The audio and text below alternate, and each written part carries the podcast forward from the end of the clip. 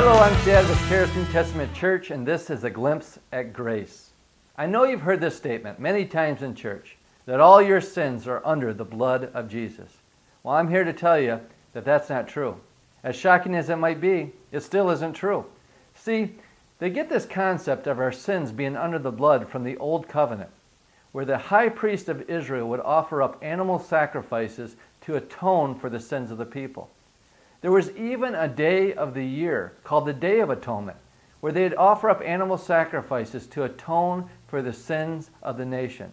See, these animal sacrifices could never take away sin. All they could do was cover the sin. All they could do is make a payment for sin. As we fast forward to the New Testament, we see Jesus walking on the shores of the Jordan River and John the Baptist making this proclamation Behold the Lamb of God who takes away the sins of the world.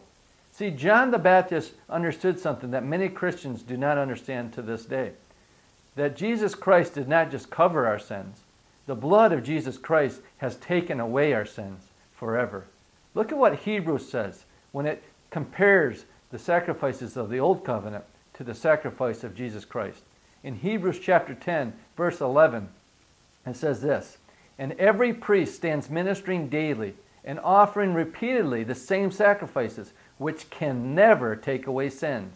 But this man, speaking of Jesus, after he offered one sacrifice for sins forever, sat down at the right hand of God.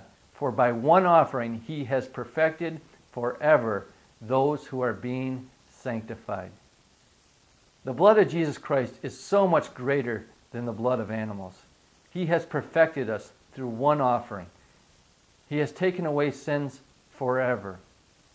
Today, will you embrace this sacrifice? Today, will you embrace His grace? Today, will you embrace His perfection?